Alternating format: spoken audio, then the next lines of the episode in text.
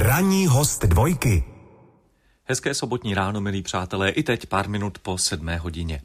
Před, eh, no, jestli už to nebude rok, možná více než rok, eh, jsme v našem dopoledním vysílání v životním stylu na pár minut přivítali člověka, jehož eh, práce mě od začátku fascinovala, povídání s ním bylo příjemné a uteklo tehdy jako voda.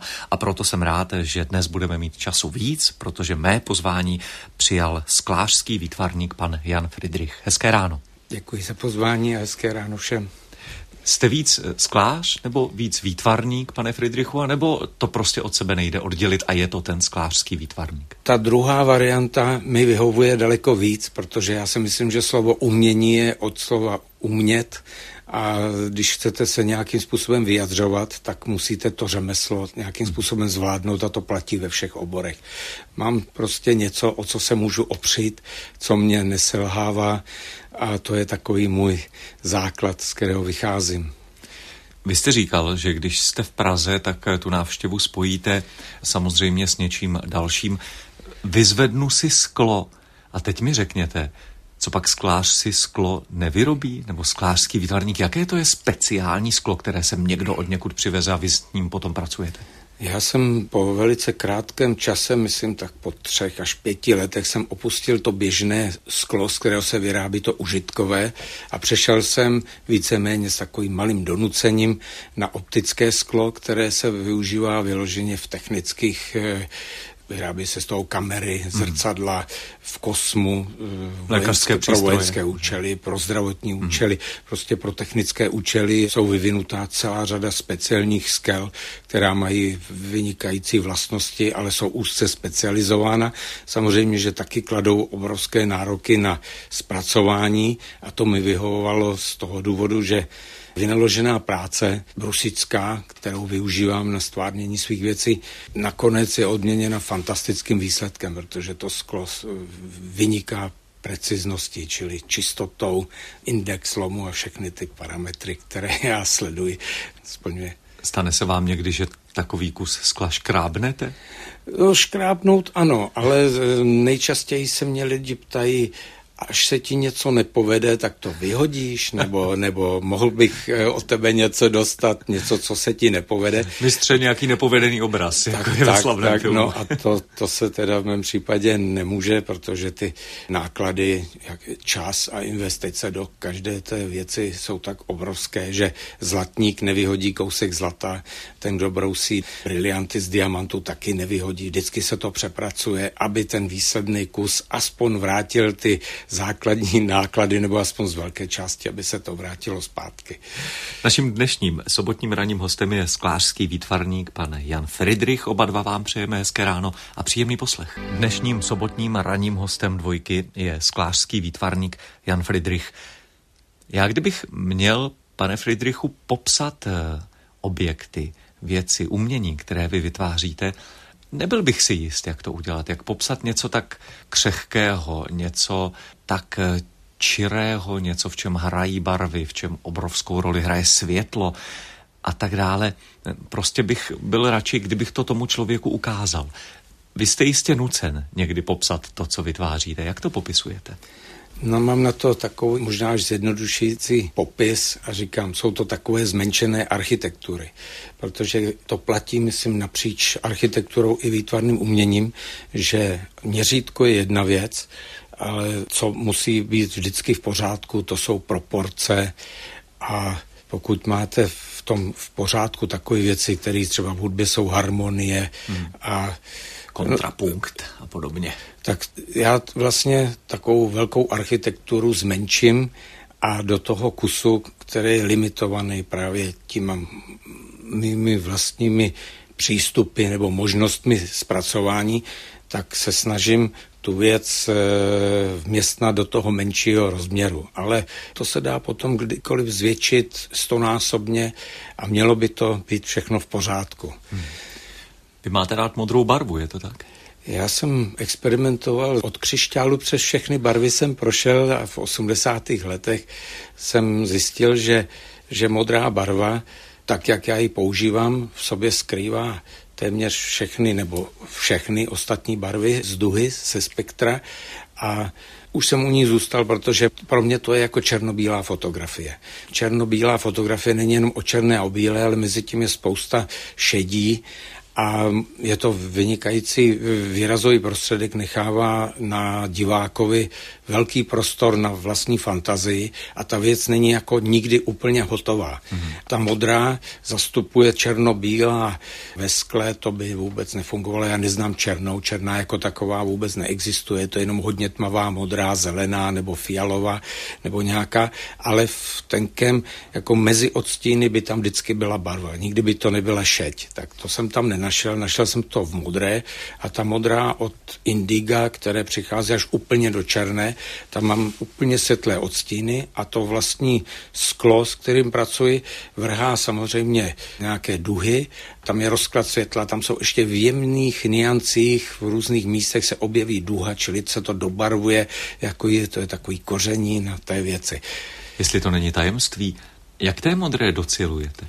No modrou si samozřejmě e, musím pořídit, já ty skla si nevyrábím, já ten materiál si kupuji. A byla doba, kdy jsem si to nechával dělat v huti, vlastně takové placičky nebo takové tenké e, desky, které jsem dobrušoval, ale těžko se získávaly větší rozměry, tak jsem potom našel produkt, který se využíval někde pro letecký průmysl, tak jsem našel sklo, které splňovalo moje představy a když mi řekli, že ta výroba končí, že se to víc nebude vyrábět, tak jsem si nakoupil všechno, co bylo možné koupit, takže mám dojem, že evropskou kvantitu nebo to množství, co bylo na trhu, tak, to, je u vás já, doma. tak to mám u mě doma. Jan Friedrich, sklářský výtvarník, je naším dnešním hostem. Jan Friedrich, sklářský výtvarník, je dnes eh, v sobotu ráno se mnou ve studiu Dvojky. Určitě se musíme dotknout toho, jak se člověk stane sklářem potažmo sklářským výtvarníkem. Je to v rodině, nebo to u vás bylo jinak?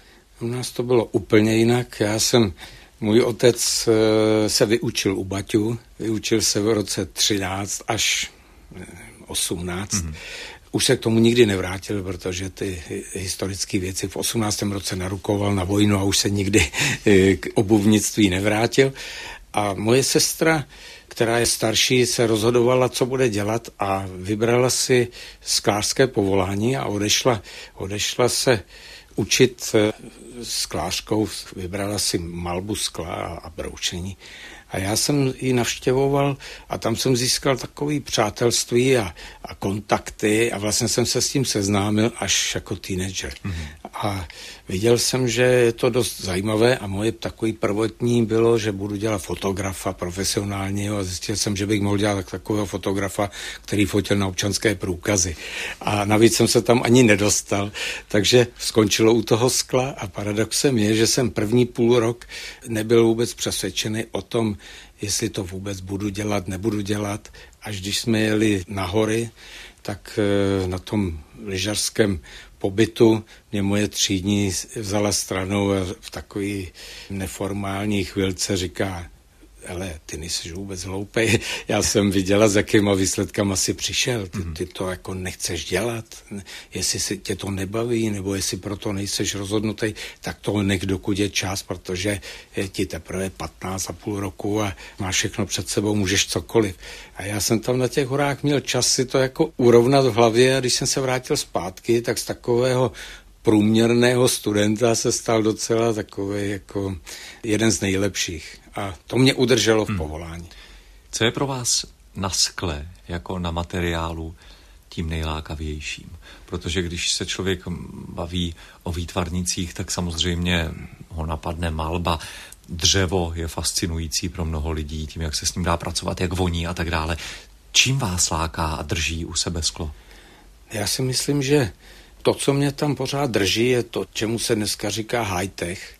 A hmm. vlastně děláte výtvarné umění nebo design nebo cokoliv, ale pracujete s materiálem, který ještě do dneška není vůbec dostatečně využíván, ne doceněn, ale není nalezen. Já myslím, že všechny materiály, betony, kovy, dřeva, kámen, všechno už bylo zpracováno tolika vynikajícími tvůrci ve všech oborech, že to má svoje pravidla, a, ale to sklo je de facto pořád taková popelka, bych řekl. Přestože se už proniká ve stavebnictví, ale to jsou jenom tabule. Myslím, že máme před sebou ještě obrovskou cestu, jak sklo využít, protože to má úplně nepředstavitelné možnosti, které ještě nikdo doslova nevyužil. No na to se vás zeptám hned v příštím vstupu. Jaké ty možnosti by to mohly být, protože tam možná představa lajka nestačí. Naším hostem je Jan Friedrich. Jan Friedrich, sklářský výtvarník, je dnes s námi po ránu na dvojce, což mě těší. Před chvílí jste říkal, že sklo je popelka v těch materiálech, které dnes používáme. Člověk si řekne, ale vždyť, když se podívám na nové stavby, tak všude je sklo. A vy říkáte, to jsou ale jenom tabule. Co dalšího by to mohlo být? No já si myslím, že za prvé chybí barva. Barva do architektury ve skle je obrovská ještě výzva hmm. pro architekty. Další věc je chybí hmota. Takže by mohla věc, která betonová část budovy být nahrazena sklem, ale nejenom tabulí, ale sklem, které je hmotné, to znamená různé cihly. Tady byly akorát eh, takzvané luxfery, všichni to znají, ale to je dutá věc a taky se to vrátilo zpátky. To už bylo téměř zapomenutá nebo minimálně využívaná, hmm. všichni tím téměř opovrhovali, brali to jako nějaký výrobek hm, z minulosti a že, že to teda ne. A dneska to nachází v architektuře obrovský uplatnění a vyrábí se moderní a ty jsou třeba barevné a je to tam, tak jsem myslel tímto směrem, mm-hmm. kdyby se to ubíralo. Čím to je? Bojí se toho architekti, nebo investoři, nebo je to drahá technologie? Ono je to svým způsobem drahá technologie, ale není tam zázemí. Když se někdo rozhodne pro dřevo, tak je obrovské zázemí fungujících firem a, a způsobu, co nabízí trh a tady by byl úplným inovátorem, takže by potřeboval opravdu člověka nebo někoho, nějakého vizionáře, který by byl ochoten třeba investovat do stavby víc, než do vlastní stavby víc, než by to stálo v jiných materiálech, ale zřejmě by pootevřel dvířka tím směrem, o kterém já uvažuji. Říkal jste, že ty vaše objekty je vlastně zmenšená architektura. Lákalo by vás postavit skleněný dům? Lákalo by mě, já jsem se podílel pouze na nějakých interiérových nebo exteriérových eh, prvcích pro architekturu, ale že by to byly věci, s kterými by architekt na samém začátku počítal, to byl vždycky veliký boj.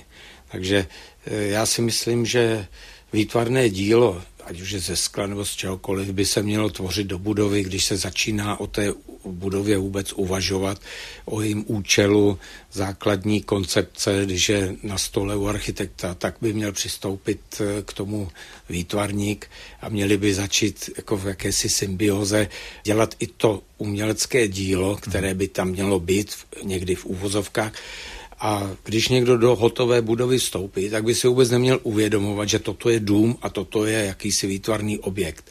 Mělo by to tak srůst, že by to bylo úplně samozřejmostí, jakože kdyby se to otamtud dalo pryč, tak ta budova by vypadala, jako když se vybourá několik dveří nebo zruší výtahová šachta už v hotovém domě. Pane Friedrichu, kdo dělá nejlepší sklo na světě? No, musí se to rozdělit na to užitkové a to technické sklo.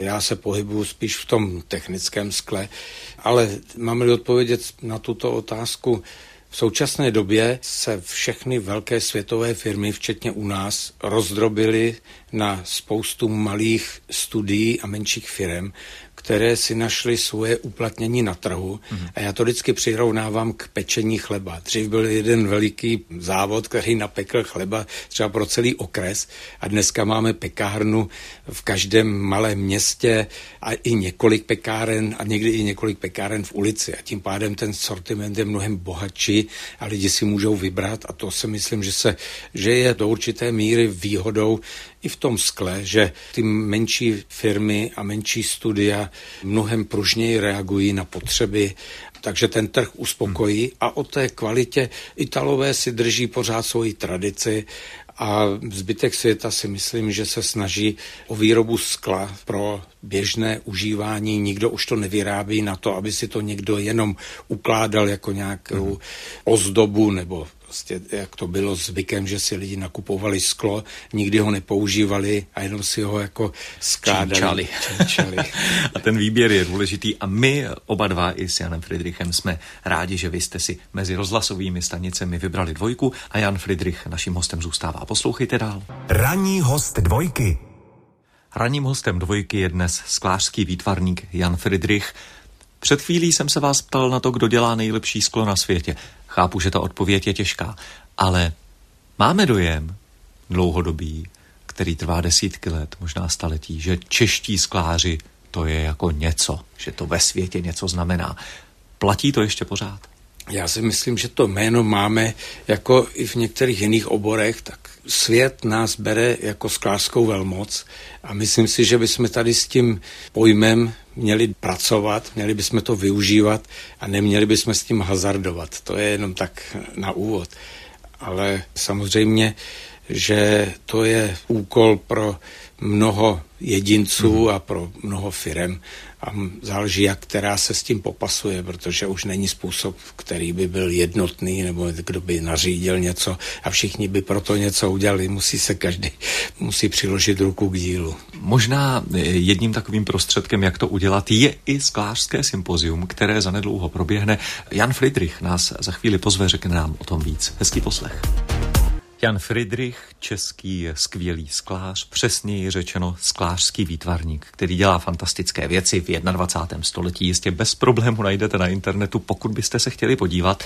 Mluvili jsme o věhlasu českého sklářství a vy jste mi během písničky říkal, že se chystá sklářské sympózium u nás. To je pravidelná akce? Je to pravidelná akce, kdy historicky se to konalo každý rok, teď se to koná každé dva roky, možná každé tři roky, já nejsem organizátor, ale v každém případě je to v Novém Boru, je to mezinárodní skářské sympozium. Já tomu říkám, to je svátek, celosvětový svátek skla, to nejlepší vůbec, co v tomto může být, protože Japonci ze Spojených států, z Austrálie, z Evropy, prostě přijedou všichni, kteří v tom oboru něco znamenají, buď to jsou účastníky, nebo jsou hosty. To město není příliš veliké, to je město za necelých 10 tisíc nebo kolem 10 tisíc obyvatel, ale historicky tam 4 tisíce lidí pracovali se sklem, buď to studovali, nebo se sklem nějak přicházeli do kontaktu a všichni tam do dneška žijí s tím sklem. A je to vždycky obrovský svátek a otevřou dveře Nejdřív je velká registrace všech účastníků a návštěvníků a po dvou dnech se dveře otevřou pro všechny. Nikdo se už neptá, seš účastník nebo seš, mm-hmm. seš host.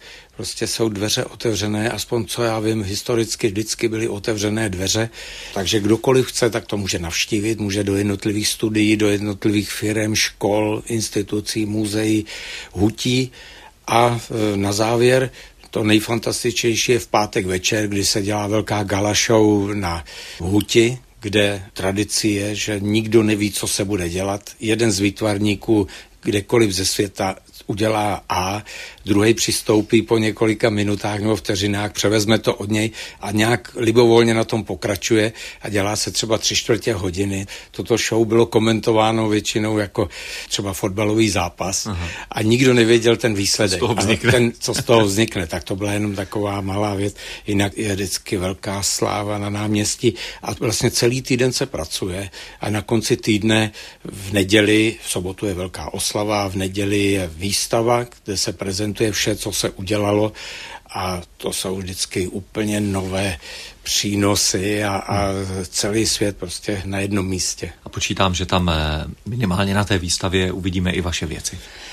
No nevím, já účastníkem nejsem, ale budu hostem, takže nevím, co tam budu já všechno dělat, ale tentokrát nejsem hostem, který by něco tvořil, protože se chystám na vlastní výstavu a z časových důvodů. I o té vlastní výstavě, na kterou nás pozve Jan Friedrich, si budeme za chvíli povídat. Ranní host dvojky. Dnes s Jiřím Holoubkem. Naším hostem je dnes Jan Friedrich, sklářský výtvarník. Čas letí a já se vás musím zeptat na tu výstavu, kterou jste zmínil před chvílí. Kdy bude vaše výstava? Já budu mít v polovině listopadu výstavu v Pardubicích na zámku, kde je fantastická sbírka moderního skla, která se bude dokonce teď ještě nějak modernizovat eh, ve vztahu k výstavnictví. A Dost se na to těším, ale je to obrovský závazek, protože taková výstava obnáší spoustu práce, takže budu prezentovat 13, 14, 15 věcí. A dvě věci bych chtěl úplně jako vytvořit nově, takže ty se dokončují, tak doufám, že se to zdárně zvládne, ale já jsem kývnul na výstavu, která obnáší dvě výstavy, s touto výstavou bude ještě v dalších prostorách výstava mého hobby a to je od 15 let se zabývám a sbírám hodiny a tam bude sbírka mých hodin vystavená taktéž, takže to je asi 60 kusů, takže to taky obnáší velký kus práce, takže dělám dvě výstavy, aby mi to nešlo tak rychle od ruky. Od listopadu do Pardubic, tedy na jak dlouho tam bude No ta půl výstava? roku. Půl roku. Půl roku. Hmm. No držím palce, ať to všechno dopadne. Děkuji, děkuji. Pane Friedrichu, máme ve sklářství nové talenty? O tom není vůbec pochyb. Já se dívám na to, co mladí absolventi škol nebo, nebo studenti tvoří. Já myslím, že nápadů a kvalitních mladých lidí je spousta, kteří do toho mohou vníst velkou dávku své vlastní invence, ale bohužel si myslím, že je málo firem a málo studií a podniků, které by je přizvali ke svým úkolům a myslím si, že to je ke škodě celkově skla, že tito lidé by mohli vnést do sklářského průmyslu obrovský vítr hmm. čerství a potvrdili bychom pouze to, že jsme sklářská velmoc, že na to máme. Věnujete se ještě pedagogické činnosti? No já jsem vždycky jezdil po různých zemích, takže jednak jsem byl v Japonsku a ve Francii, ale pravidelně jsem se vydával do Spojených států, do školy, která se jmenuje Pilčák a tam se dělaly takové workshopy v létě a většinou to bylo na měsíc. No a tak jsem tam samozřejmě několikrát absolvoval, ale po roce 89 jsem to trochu omezil, protože jsem tady začal budovat svoje vlastní studio a chtěl jsem to zvětšit a měl jsem takový příměr, že když chceme hrát první ligu, musíme mít prvoligový stadion, tak něco takového jsem začal tvořit, zalo mi to dost času a chtěl jsem, aby spíš jezdili za mnou studenti, které si vyberu a to platí. Sklářský výtvarník Jan Friedrich je naším sobotním ranním hostem na dvojce. Byli jsme pozváni na výstavu. Pane Friedrichu, od poloviny listopadu jste poloviny říkal? listopadu. V Pardubicích. V Pardubicích na zámku, který je vlastně ve městě. Hmm. Krásný to zámek. Je tam obrovská sbírka, jedna z největších sbírek moderního skla v České republice. Ta výstava samozřejmě nebude v těch prostorách, kde je ta stálá expozice, ale je to obrovská příležitost a zámek je hodně navštěvován celoročně, není to sezónní záležitost, takže od listopadu až do května bude výstava k vidění. Jděte se podívat, pokud budete mít tu možnost, protože ty věci jsou úžasné a i proto mě zajímá, jestli sklářský výtvarník pracuje, pane Friedrichu, na objednávku. Jestli k vám někdo může přijít a řekne, já bych chtěl tohle ve vašem stylu. Stává se to a právě ty věci, které já prezentuji na výstavách, tak slouží víceméně jako modely, abych ukázal hmm. to, jakým směrem přemýšlím a o těch možnostech to se dá na těchto objektech demonstrovat. A naposledy za mnou přijel architekt s člověkem, který se rozhodl, že ve své obci postaví kostel. To je taková dobročinná záležitost. Neměli tam nikdy kostelíček, jestli o tom můžu mluvit, jsou to Sazovice u Zlína. Hmm. Tam nikdy historický kostel nebyl, takže svatba a pohřby a různé oslavy se odehrávají v okolních obcích nebo odehrávaly. A našel jsem místní mecenáš a člověk, který se rozhodl, že obci kostel postaví. Kostel už stojí a já jsem byl osloven takhle napřímo, abych tam vytvořil nadhlavní oltář, kříž, který je na stěně, je téměř 4 metry vysoký, téměř 3 metry na šířku, 280 cm široký. Sazovice u Zlína. Sazovice u Zlína. Hned to, jak pojedu hrát do Zlína, musím se podívat. Bylo to navrženo dokonce jako architektura roku, no, dostali jsme bramborovou medaili, měli jsme několik lepších před sebou, ale moci tam toho považuji a je to moderní stavba bez kompromisu, protože jeden člověk, který to financoval, i když musel ke konci vytvořit jakési združení, ne? aby ještě přibral nějaký prostředky, protože varhany a ty dokončovací práce byly velmi nákladné. Byla to opravdu velmi nákladná věc, ale myslím si, že se to podařilo udělat tak, jak byl původní záměr, tak stavba, já tomu říkám stavba bez kompromisu. A na té stavbě se podílí i náš dnešní host, sklářský výtvarník Jan Friedrich. I tam tedy můžete vidět jeho práci. Pane Friedrichu, díky za to, že jste si na nás dnes udělal čas, ať se vám daří. A no, já vám přeji prostě a jednoduše jenom dobré, ať vás ta práce, kterou děláte, úžasná, hlavně pořád baví. Děkuji za pozvání. Mějte se hezky. Naschledanou. Od mikrofonu se pro dnešek loučí i Jiří Holoubek. Díky, že jste nás poslouchali a příště naslyšenou. Mějte se pěkně.